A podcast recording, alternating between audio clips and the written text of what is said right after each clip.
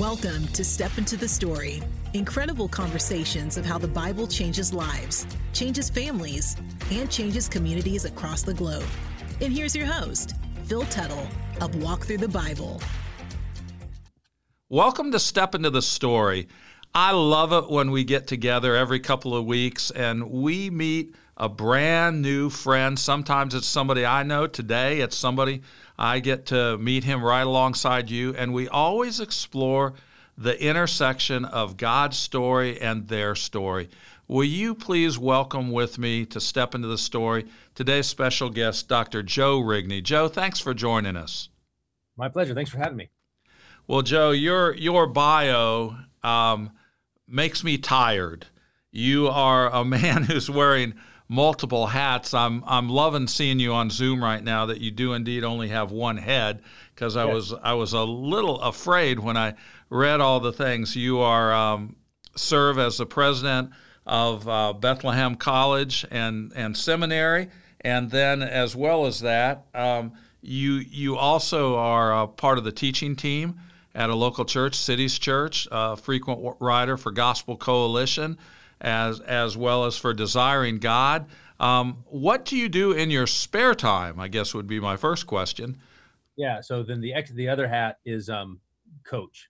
So I uh, I have two sons, uh, three sons, but two that are in of, of age. Uh, so I've got a 13 year old and 11 year old, both of whom play uh, baseball, and so I'm I'm a coach for for their teams. Uh, and then we also have a three year old, but uh, but I'm not coaching him yet. So, uh, so yeah. So other spare time, it's a lot of uh, a lot of time with the family, uh, a lot of baseball.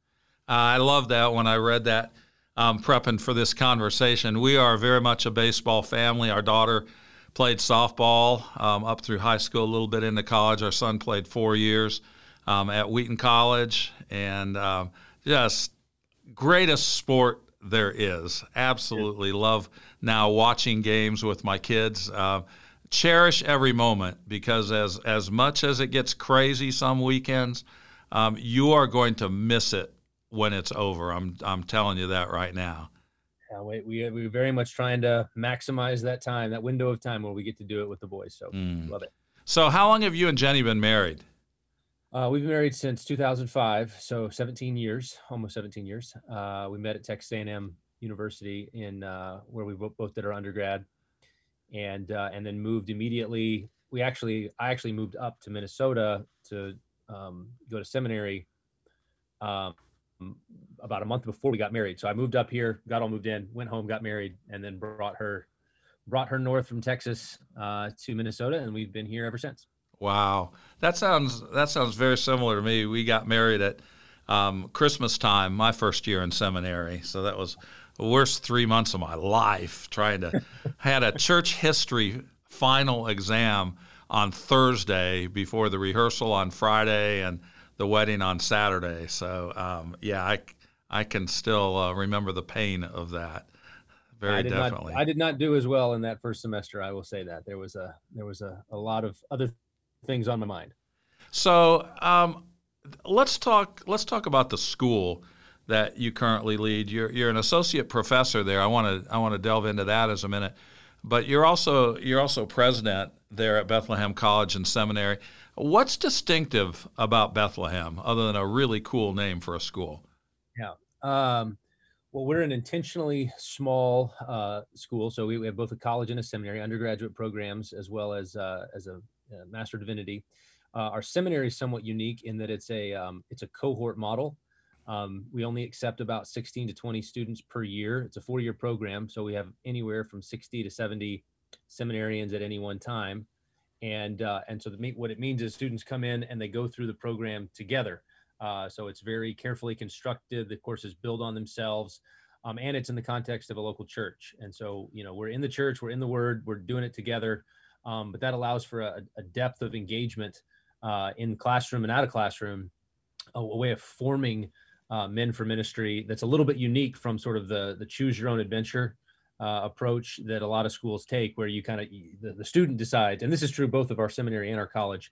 Um, all of our programs are, are fairly well um, constructed because we want them to build on themselves in a logical sort of way, um, and that allows this kind of depth of engagement Um, I can assume as a professor, if I'm teaching third or fourth year students, I know what they've had for the first and second years, which means I can assume some things. We can go a little deeper, press the things in in further, and then because they're doing it together, um, they they the, the learning doesn't stop when class ends. So they they go home, they're living together, uh, and uh, and they're able to continue the conversations, continue to work things over, and so it just it's a really a, a holistic and formative approach to higher education that we think is is relatively and there's other places that do it similar sorts of things but but it's unusual let's put it that way. Um, and then that's of course in addition so we're right here in the heart of uh, downtown minneapolis. Um, and uh, we're tied into bethlehem baptist church as well as other churches that have been planted out of bethlehem. I like i said i'm a pastor at cities church which is a bethlehem not i guess we're not a church plant anymore. We've been around for about seven years but we were planted out of bethlehem about seven years ago. And so our students are sort of woven into the life and ministry of those churches. Uh, our, our seminarians are apprentices, so they serve under pastors uh, in uh, in the Twin Cities, and that's a, a, fundamental part of their of their education. It's not just classroom; it's also experience and ministry uh, together together with with masters, so to speak, masters of of uh, uh, ministry and preaching, um, who are helping to shape them into the men that that we God wants them to be. Uh, and then at our college, we teach great books in light of the greatest book for the sake of the Great Commission. So we uh, we have a very kind of um, at one level, it's very broad kind of education. We study sort of everything. We call actually our, our first three years of the program is called Omnia, which is the Greek word for all things. Um, and the idea is that we want to um, we, we read great text. So there's a, a kind of a classical Christian uh, orientation there. So we read the Plato's and the and the Shakespeare's and the Jane Austens and and that sort of stuff. Um, but in light of the greatest book, uh, in light of the scriptures, that's the lens uh, and the foundation through which we do everything else. Uh, but all for the sake of of the Great Commission uh, and and God's mission in the world to make disciples. Um, whether that's here, wherever you live, but also uh, globally in terms of cross cultural ministry. Right. So that means students, when they come through after they do that kind of three, there's a three year sort of core that all students get, and then they can choose to specialize either in theology and letters, which is sort of deepening the the great books, theology uh, and um, biblical studies, which is focusing more on the on the Bible, and then theology and global studies, which is a cross cultural ministry missions track. Uh, and so students can can graduate with uh, with one of those. So it's a really it's a wonderful school. It's a small. We're we're intentionally small so that we can offer a really unique uh, life on life face to face mode of of education that's a little bit unusual with all the online and sure. and big lecture halls kind of thing. Uh, but we think it's really special and we think we're unusually affordable. So students, it's only about seven thousand dollars a year for the student um, at at all levels. Uh, because we have uh, the Serious Joy Scholarship. We privately raise about $10,000 a year per student uh, to fund the education so that they can graduate without the burden of student loan debt. And they can launch into life and marriage and ministry and all of those things without having to, to be shackled by uh, by the student student loan debt. So it's a really special place, and uh, some of your listeners are interested in looking at school. We'd love to love them to reach out. Uh, I love that model. You know, and, uh, everything that you just said.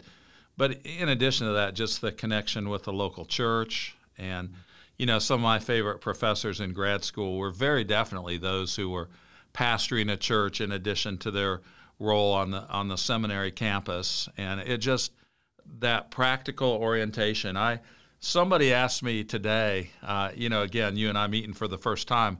Somebody says, "Well, I'm sure you've done your research. Your research. What's he like?" And I I wrote this down. I said, "He's deeply theological and intensely practical." And it's just really fun for me to hear that not only did I nail that assessment, but but that you're leading an institution that is certainly making a serious attempt to balance those two things. You know, it, it's it's so scary when I'll go to speak someplace and they'll be like, you know, Phil, we're really counting on you to bring not necessarily something theological, but something practical today. And I mean, there's nothing less practical than mm-hmm. anything that's not built on a solid theological foundation. And there's nothing sadder than theology that's taught when it's a divorce God never intended, where it's just, let's just understand this aspect of God without applying it in practical ways. So, um, this seems to be what you have given your life to, and it's it's wonderful to see God maximizing that. Yeah, it's it, it is a wonderful thing, and you know, you mentioned the hats that I wear. Um, so you know, I, I've joked for years that I'm a professor by day and a pastor by night, um, and uh, and seeing the interplay of those two vocations. So the the class the classroom exercises, the engaging with students, um, sort of rigorous theological. We're in the Bible or we're in the great text. So I'm, I'm a professor of theology and literature. So I, I teach Shakespeare and C.S. Lewis and, and um, all all sorts of things like that. In addition to to um, Jonathan Edwards and, and biblical studies and things like that. But but uh, bringing what I'm doing in the classroom, I try I bring that into the pulpit, right? So I'm I'm deepening my frameworks. I'm getting clearer on my categories. I'm trying to to understand what the Bible says uh, and get clear in my own mind, and then I try to bring that clarity into the pulpit and into my um, my uh, pastoral counseling and and ministry there um, because it matters. It actually it helps people. People get helped by clarity thing when things are fuzzy people flounder they just they kind of drift around and so helping them to get clarity and then conversely engaging in that kind of pastoral counseling in the context of a church or or having to think how do i translate this for non-specialists for people who are not um, theologically trained not formally trained i need to i need to translate what i'm seeing here in, in these great books or in these old books or these commentaries or whatever this needs to be translated into English. Um, yes. Um, even though I'm reading it most of the time in English, but it's got to be translated into the into the vernacular, and uh, and so the the uh, the effort to do that forces me to understand what I'm saying more clearly. It's one of the things I love about C.S. Lewis, who's a significant influence on me, uh, is precisely his ability to take really deep, rich, um, profound, complicated, often um, theological truths or philosophical truths and then to try to translate them into a way that the butchers and bakers and candlestick makers can understand. Um, that's a that's an unusual thing, unfortunately, and it's one that we we make a concerted effort as a part of our education. That's that's a main part of our educational uh, philosophy. Maybe one one thing on that. Here, one of the assignments I have in all of my classes, college and seminary, is uh, it's we call it an applied rhetoric assignment and basically, what it is is the students have to take something that they're learning in the class. So if it's a Shakespeare class, what are we talking about? If it's a Bible class, what are they talking about? And they have to go find someone. Uh, an unbeliever could be someone in a co- random person in a coffee shop, could be a relative, but basically someone who's not been a part of our discussion over the semester. Okay. And they've got to be able to engage and introduce the content and then interview that person about what they think about it. And so that requires the student to both understand the material in the classroom, but then also how do I make this clear to someone who's not read anything that I've read, never thought about this maybe before in their lives, but probably does have thoughts, you know, why was, you know, why does the world exist? Or do you think we have free will or all of those kind of questions? And then to ask and then to get engage them and draw them out with then the, the goal would be understanding the way that people think means you'll be able to better speak clearly to them about what's true. Hmm. Uh, and so that's a fundamental, like if, if we don't get to that point, um, then we don't think we're doing education well. That's a, that, that ability to express clearly in speech and in writing and all those sorts of ways is a fundamental habit that we want to instill in our students. Mm. Yeah, I mean, you see in the ministry of Jesus, he could certainly go toe to toe with the most educated religious leader even when they were trying to entrap him with their clever logic. Um, but the common people, I, th- I think I think there was way more laughter in the ministry of Jesus. I think we've edited that way out of the storyline. You know, I mean, why did the disciples have to try to shield Jesus from the children? There was something about how he communicated that they're like, we want to be around this man and you know versus the church I grew up in is like if if no other discipline worked in children's church, there was always the uh, threat that we're going to take you to big church to sit with your parents, which is you know this this terrible this terrible form of punishment that and then a couple years from then you're supposed to be excited about it. And you know i mean here here's the disciples wrongly feeling the need to run interference for jesus but it's it's the way he communicated his use of story, his just the word pictures. I mean, just, he was an expert in his own culture, every bit as much as in the Hebrew scriptures. Yeah, very much so. That's one of the reasons I love teaching literature uh, to uh, to college students. Is um, stories have a way of connecting with people. I can tell when my kids, you know, I'll be sitting in church listening to one of the other pastors preach, and when one of them starts to tell a story, I can see the kids just perk up. And it's Absolutely. not just kids; adults adults do the same. And so, learning how uh, stories work, how they can be vehicles and, and, and ways of expressing truth about reality and connecting with people. Uh, that's a major part of my own personal academic interests. And one of the reasons I love teaching, you know, Shakespeare and, and Jane Austen is because um, one of the things I found with my own students is once they have sort of this reservoir of stories, both biblical stories and then sort of great texts, uh, when I'm trying to help them as a sort of pastoral counselor or a professor, they're in office hours struggling with something. I can appeal to those stories, and you can just see the light bulbs go off. Yeah. Right. So you know, remember that. Remember this this section of uh, Paradise Lost. Remember what he said.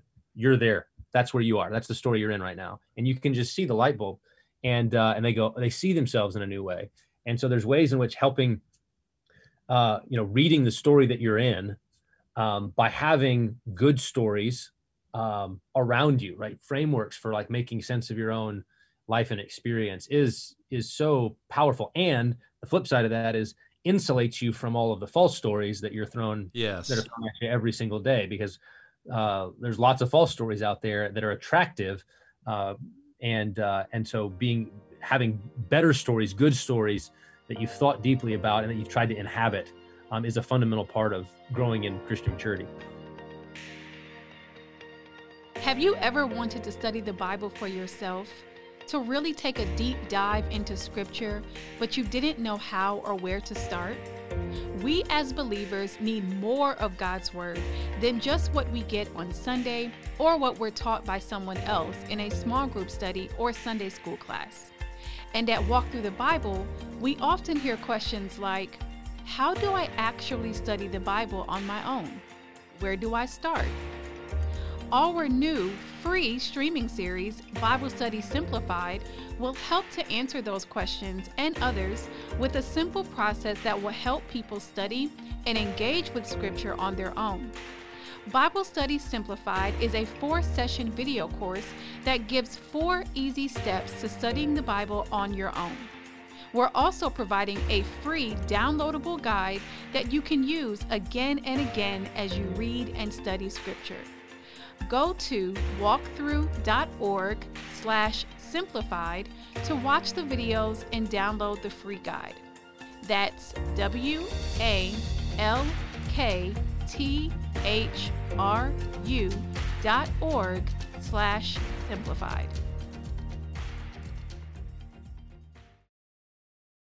I mean, were you like in third grade going, I want to integrate the great literature with with the story of the Bible? I mean, what's take us back. Tell us about the family you grew up in and how how did God get you doing what you're doing now? Because it's a really unique role in the body of Christ, and I'll bet the path was unique too. Yeah, so I grew up in a uh, what I'd say early on was a nominal Christian home in West Texas, and uh, but it was a home full of books. We had lots of books. I I, I remember my bookshelf being packed, and and um, I was the sort of kid that if mom if mom tried to ground me, and you know, go to your room and sit on your bed, I would say, "Oh, oh no, don't please don't make me go to my room with all of my books. Don't throw me in the briar patch." Yeah, exactly. right. So I was that sort of kid. So I was always a reader. Um, at uh, at some point, I was also an athlete. I loved playing, uh, you know, baseball and football and that kind of stuff. At uh, at some point in, you know, uh, there was a period of time where I wanted to be a lawyer from, you know, somewhere in junior high uh, and then so I was I was interested in arguments and ideas. I like I liked that sort of thing. Um, I was sort of a kid who like at 13 and 14 was watching Law and Order because I thought it was just fascinating the way the legal system worked. But then as uh, as I got into high school, I was a football player in West Texas, and so I thought maybe I want to be a coach. Uh, you know, coaching coaching football. When I was a senior in high school, uh, God did a great work in my life through uh, kind of a church camp, a church weekend camp kind of thing, and uh, felt called to ministry and uh, and so was mentored my final my, my senior year by by my pastor uh, who helped uh, kind of shape that that sense of calling. And then through college that's all that's all i wanted to do. That's where i encountered the the ministry of of john piper. And i think one of the big things maybe is i was always a reader um, but it was in listening to piper preach that the idea of being able to rigorously carefully read the bible and understand how it all fit together really mm-hmm. came alive for me so when he would basically, you know, the idea that the Bible had contained arguments. So you can hear so there's that lawyer background maybe for me uh, come into the foreground, but that that the the so that's and the therefores and the in order tos of the Bible were really important. And that was the thing you really got to had to look out for is how do these different statements relate to one another? How do how does that statement ground that statement? How is it the foundation? How does it motivate you? Um, and Piper preached that way. That was mainly what he did in his preaching. Right. Just unpack the logic and flow of these of these different passages. And I began to realize, hey, I can I can do that too. I can just imitate what he's doing. So what he just did there in Philippians chapter one, well, I can just do it in Philippians chapter two, and it's the same same thing. So that really engaged me in terms of uh, wanting to to study the scriptures more more readily, but then also to communicate them. Um, I've said, uh, you know, one of the ways uh, I can't remember I picked this this definition up, but a teacher is simply someone who loves to tell other people about the things that fascinate them. Mm. And uh, and I say that's that's a really good definition of a teacher. That's why I'm a teacher, why I love teaching the way I do.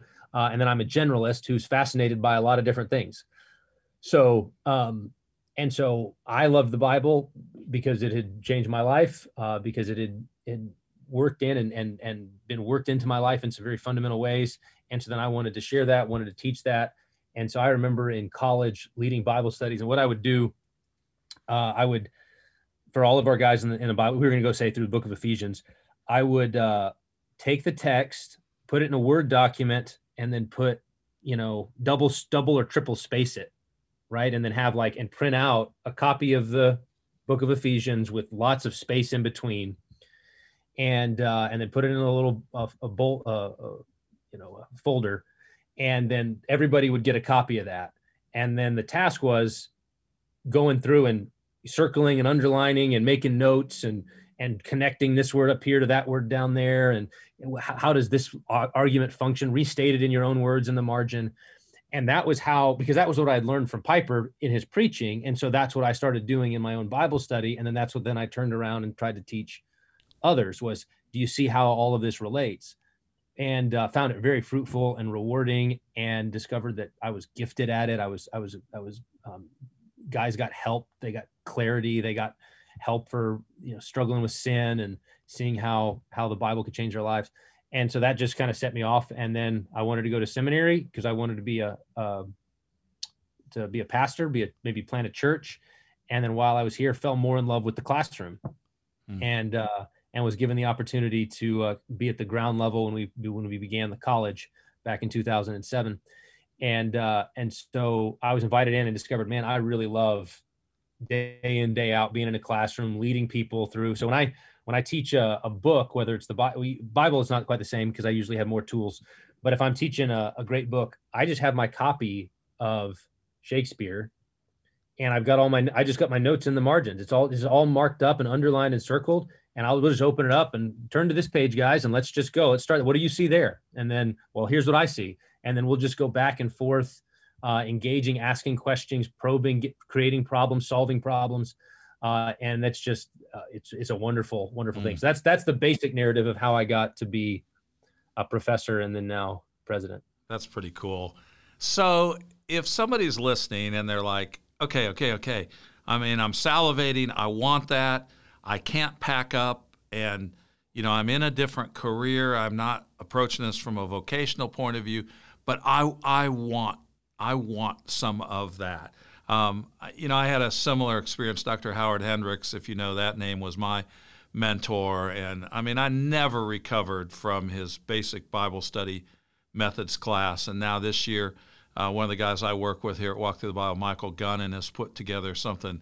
I think it's one of the best things Walk Through's ever done, just called Bible Study Simplified, and yeah. and th- making this in reach for for the average person that doesn't have formal Bible training. And you know, I mean, a good eighty percent of the pastors we serve around the world also don't have any formal Bible training. So, uh, taking what you're talking about, but let's talk about some baby steps that that people can take. Um, there's an article you wrote that I want to I want to look at in a minute, but um, let's let's just start with an easy question. I mean, I, I asked JD, who does the tech for this podcast, I said, We got another C.S. Lewis junkie on here today. And he's like, Everybody we interview is in love with C.S. Lewis. If somebody were to start, what are the first two C.S. Lewis books that they ought to pick up? Oh man, um, I know that's torture for you, that, but that, that's a tough one. If they're just starting, I mean, I think probably a, a, a mere Christianity and a Screwtape Letters are probably going to be two. That's exactly the two I would say. Yep, mm-hmm. yep. And I only ask you two because I wouldn't know how to pick between those two. So mere yeah. Christianity and Screwtape Letters. Give us a paragraph on each of those to just whet people's appetite. Yeah. Well, mere Christianity is a series of um, you know lecture uh, radio talks he gave during the middle of World War II, basically trying to explain the Christian faith to the masses. And uh, in it, he basically walks through kind of a, a, moral argument for the existence of God, and then unpacks sort of the basics of of the Christian faith uh, in terms of the the basic gospel, kind of Christian morality and behavior. How, how should we live? Uh, and then ends it with a, a section on sort of deeper stuff, the the Trinity and things like that. Um, so it's just a nice little package, and it's a great example of what I said earlier about taking very, um, if if you know if you've studied sort of formal theology, it's really a fascinating thing to go and see how underneath it, what what seems to be a very simple, straightforward expression of basic Christianity um, is a really deep, rich reservoir of careful theological thinking that he's trying to make accessible to people and so that's why it's a great it's a great book for both um, specialists and then for intro stuff and then uh, and, and written in the context of a very difficult time in history Absolutely. too when people Absolutely. were going there's got to be answers more than what were being offered by politicians or Absolutely. the loudest voices yeah Absolutely. And then Screwtape Letters is a uh, an imaginary correspondence between an uh, elder demon and a younger demon um, but it's really a book on the Christian life and the sort of challenges that you face as you see the sort of dem- the demonic strategies uh, used to uh, tempt you and lead you to sin in all sorts of ways. And it, it, basically that one was birthed out of Lewis's awareness of his own heart and the way it worked, and then he just then creatively, in you know, put it in the mouths of uh, of demons about what their strategies might be as a way of helping us to know ourselves better, so that we could know God better and uh, and so it's just a fun it's a fun little one um, that I think is very profound. Whenever I teach, I teach a class uh, in our seminary for our first year seminarians called Foundations of Christian Hedonism, and that's one of the texts, signed texts. And we just walk over the semester. We'll do like one or two letters at the beginning of every class as just a kind of little practical uh, uh, framing um, where I'm both trying to on the one hand, here's this is an issue. This will help you in your marriage, right? Like read right. this, but then also, do you see how he's bringing to bear these really rich biblical categories and trying to apply them.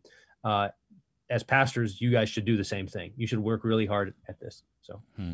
yes, I've read Screwtape Letters. I, I don't know uh, more than a handful of times in my life. But the first time was uh, my sophomore year in college, and my navigator Bible study leader goes, "You need to read this." And at the time, I was still pre med, and I'm like, I don't need to read anything that's not going to be on a test.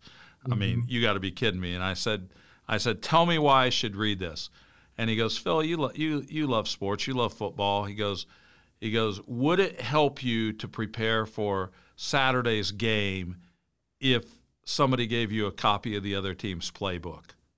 And I go, "Well, of course, of course. You'd recognize their formations. You'd know, you know, what not to go for the fakes." And he goes, "This is the other team's playbook." He goes, "Read this." And it just I could not put it down once I stopped reading it. So Screwtape Letters, Mere Christianity, I I second Joe's nominations for those. Um, we're not quite ready to end yet, but we're we're headed into the, probably the final section. You wrote something um, for desiring God a month or so ago. I didn't give you any advance notice in this, so rack your brain back. Um, June 10th, you wrote something. I, I, I just think it's superb. Do unto authors, not others, but authors, four principles for reading well. Um, mm-hmm. I, I think this is another good entry level step um, for for a lot of our listeners who would say, okay, I it's too late in my life to end up where Joe ended up. Um, I don't have that time to put into it. What what can I do? And I just think what you wrote for desiring God about about learning to read well, it, it was simple, but it's also profound. And you may not remember all the different things you talked about, but but I bet I bet you can give a pretty good shot at it. Um, just talk us through what does it mean to read well? How do we develop not just that discipline, but that skill set? And um, what's it what's it look like in real life? What's it look like if I'm if I'm reading something on a news site online? What's it look if I'm if I'm reading a magazine or a newspaper? What's it look like if I'm if I'm opening a book of scripture like Philippians you mentioned earlier? What does it really mean to read well? Yeah. Well, maybe st- start with kind of uh, we we summarize our kind of fundamental aims in education uh, here at Bethlehem uh, around six key habits of heart and mind. So these are six habits that we're trying to over the course of four years at the college, four years at the seminary, cultivate in our students. And uh, the first is we want them to observe their subject matter accurately. So just see, just open your eyes and see whatever it is, your newspapers or the Bible or Shakespeare, see it, uh, to understand what they've observed. So that's a step beyond observation. Observation just sees, and then understanding is about kind of asking yourself some questions, trying to wrap your mind around it a little bit. And then having observed and understood, then to evaluate what you've understood. So is it true? Is it false? Is it good or is it evil? Is it beautiful or is it ugly? You're going to evaluate what you've observed and understood. And the fourth one is kind of interesting because we say then then you need to feel intensely according to the value of what you've evaluated meaning if it's really good you should feel its goodness. If it's ugly you should hate it. If it's if it's wrong you should hate it. And so and your emotions ought to be calibrated according to the relative value. So if it's if it's a really glorious truth you ought to be really excited. And if it's not if it's just a little thing then you ought to be sort of excited. And that your your emotions should track with reality. And then after feeling, then you apply wisely what you've understood and what you felt. And then finally, you've expressed in speech and in writing and everything, all of that. So observe, understand, evaluate, feel, apply, and express. Those are the six habits. Reading is really about those first two. It's so the, the two things, and this is, you know, if you think back at your basic Bible uh, the first time I, I, learned how to do Bible study, it was always observation, interpretation, application. That was sort of the basic real basic thing that I learned as a kid about how you do the Bible. So first is just notice what's there. So you're what what are the words? What's that word mean? And how many times does this get mentioned? And you're just you're just observing what's there, and then you're interpreting, which I'm I'm linking here with understanding. And understanding is about attempting to recover what the author wanted to communicate in what he said. So we're we're going to try. He was the author of this book, Bible or or otherwise, was trying to do something with his words. He wanted his words to to do something. And and good reading is about following directions. What what was he attempting to get me to to see, to do, to know? And uh, and if I've understood, I may not agree with him if I'm reading a newspaper, but can I understand him? Can I can I? This is the the article you mentioned. Treat authors the way you want to be treated. So I want when I communicate something, I want people to not treat my words like a wax nose that they can bend whichever way they want. I want them to really embrace or, or understand what I said. And so we should treat people the way we want to be treated. Uh, and so we talk about uh, understanding what the author originally meant. And then once we've done that, then we can turn and say, now, what does this mean for me? What, how do I apply this to my life? What, what relevance does this have? And that's a different question though, from just basic recovery of what an author intended through the laborious effort of paying attention. Mm-hmm. Uh, that's that's kind of the basic deal, which is um, which is a really it's not easy. It's it's a skill. It's something you have to cultivate which is more and more difficult in the age of sound bites and social media where it's all impressions and all fast and flitting and and uh, the, the the careful rigorous work of stopping to think and listen and understand uh, is you're you're you have to swim against the grain if you're going to do it well. Well and and the everything is written to such extremes that the goal is to make it memorable by having that emotional response instantly, right. which is, you know, and in the order you've actually got the feel. That's yeah. that's the fourth step after there's already been a lot of input and evaluation of it and you know delaying that whereas whereas social media is all driven to you got to get an instant response or they're on to something else right yeah you're trying to yeah so most of our and and the passions so that there, there's ways in which those, those knee-jerk reactions cloud your thinking. Mm. So one of the, one of the ways we talk about our aims in education is we, we're aiming for maturity, and one of the ways we define maturity is is sober-mindedness, um, which is the opposite of what social media is trying to produce, which is quick, hot take, reactionary, mm. um, you know, responses. But sober-mindedness is about clarity of mind and a, a stability of soul and a readiness to act, and and so there's a steadiness because you're not um, you don't get drunk on your feelings because you can't you know so your feelings can cloud your judgment. They can make it harder to see.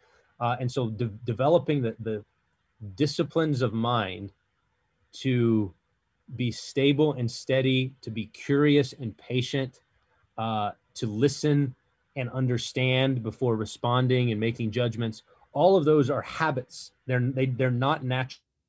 They're they're very unnatural and for the christian they become supernatural when the grace of god is at work and uh, and so they're things we have to cultivate and train ourselves in um, if we're going to be good readers mm. and therefore good humans mm. well this is probably a whole nother podcast topic but i, I want to challenge you maybe you've already done this but i didn't run across it given your past interest in the law and the way that your mind is wired um, I mean, to take that grid that you just gave us, I think there could be some fascinating writing coming from you, not from me, because my mind is not wired this way. But but even with debates in terms of interpretation of the U.S. Constitution, and you know, I mean, there's the idea that an originalist is detached from current life today and and the difference between meaning and significance and all those things. I just I just want to challenge you to to maybe take some of this same grid and apply it to to those issues because I don't see a lot of really clear thought um, from a theological perspective being applied to some of those issues and um, you know, and ultimately it's got to get off the page and into our lives. So there's got to be a point of decision uh, uh, about things. But um, there you go. You didn't know you'd get a homework assignment out of our conversation today. But uh, uh, Joe, you've you've got the gifts to put some thought in there and and give us some new tools with some new ways of thinking about things. Yeah, I appreciate that. I will take that to heart. I, maybe uh, sh- short of that, this isn't on uh, on constitutional stuff, but one of my colleagues, Dr. Naselli, uh, if your if your listeners are looking for a book that'll help them to uh, read the Bible well, um, he's got, got a book called How to Understand and Apply the New Testament, and there's a companion volume uh, written by a friend of ours called How to Understand and Apply the Old Testament, and it's basically sort of a 12 step sort of 12 step process of moving from you know that original context to our own day um, and uh, it's it's a great it's just a great you know it's textbook-ish but it's designed for um, motivated readers people who really i want to understand my bible better. And so i'm happy to commend dr naselli's book uh, how to understand it oh, i'm absolutely going to check those out. So we will put links to some of these things in here especially um, this this article about how to read well. I, yeah. I'm, I'm telling you friends there there is condensed wisdom in there. I read through it. I went crazy with a highlighter. I got to go through it again more slowly. Um, if if you struggle to get it off the page and into your life, that will help you unlock that as as well as that new resource um, Bible Study Simplified from our ministry. Um, Joe, this has been just an absolutely great conversation. I didn't know what direction this would go. Um, not knowing you, I knew a few threads I wanted to pull on and see where they went. And I'm, I'm just delighted by this conversation. Um, before, before I let you go, um, what, what is some way where I can practically pray for you right now? Um, I know you need wisdom for what you say yes to and what you say no to. You've got Jenny, you've got three boys um, still at home, so it's easy to pray about that. Um, I remember that life stage well. But um, what else can we, uh, our listeners, pray for you right now? Yeah, I, I think uh, praying for the long term faithfulness and fruitfulness of the uh, the institution here at Bethlehem would be a, a great prayer. We, we want to be um, higher education is a deadly endeavor. It's mm. dangerous. Um, drift is so easy. The pressures are real.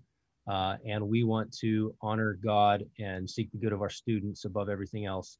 And so, and we want to be a blessing to the church for a long time. Mm. And so, praying for God's faithfulness for for this for this school and for God's provision for all of its needs uh, for students and and their um, for the fruitfulness that they they receive here. That would be a great great prayer. Um, always always welcoming uh, that. And then maybe actually, uh, while I'm thinking about it, I was an invitation to, to your listeners.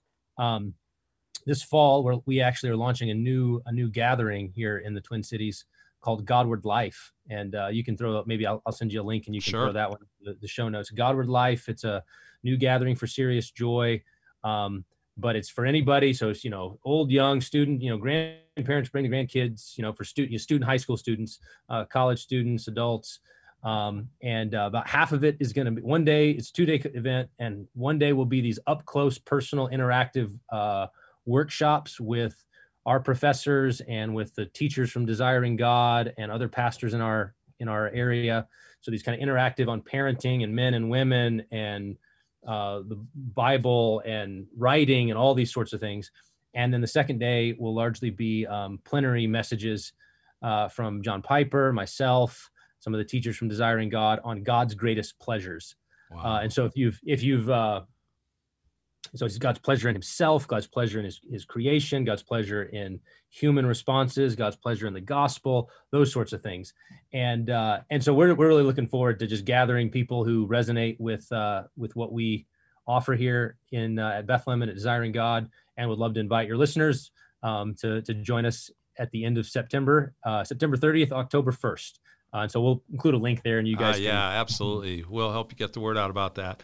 Father, I thank you for this chance to meet Joe, and uh, Lord, I look forward to reading a whole lot more of what he's written. Thank you for how you've used him to challenge me today, and I pray that that's true for all of us who are listening. Lord, I pray that um, you would deliver us from the cancer of comparison that says, "Wow, I can't think like that," or "I didn't." I didn't devote myself to that early enough in life. Lord, show us the next step that we can take. Um, Lord, for Joe, that you would continue to give him wisdom, what to say yes to, what to say no to, that you would just protect his marriage, keep it pure, keep it vibrant, um, keep his relationship with his three sons, Lord. May they be, may they be his most important three disciples that he raises up to serve you, Lord. And uh, continue to build roots that go deep at Bethlehem as well as at, at Cities Church. And Lord, I just I just believe your hand is on this man's life.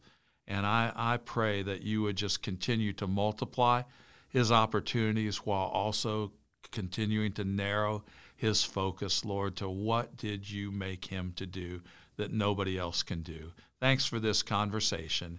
In Jesus' name, amen. Amen. Thank you so much, everybody, for joining us. We'll we'll see you again on the next edition of Step into the Story. Um, a lot of good follow-up steps um, that that we'll bring to you um, from this conversation. Um, Joe, if people want to get in touch with you, what's the easiest way for them to track with your ministry? Uh, best place would be uh, Desiring God. So I write there regularly or on Twitter, uh, Joe underscore Rigney is my Twitter handle. Um, and so things that I do show up there usually. All right. Well, thank you very much. And everybody, we'll see you next time back here on Step Into the Story. Thank you for joining us for the Step Into the Story podcast, powered by Walk Through the Bible. We'd love to hear what you think by giving us a review on iTunes or Google Play. Also, don't miss a single episode by clicking the subscribe button. If you'd like more resources to help you explore and live God's Word in your daily life, visit walkthru.org. That's W A L K T H R U dot O R G. Walk through the Bible. Take a walk, change the world.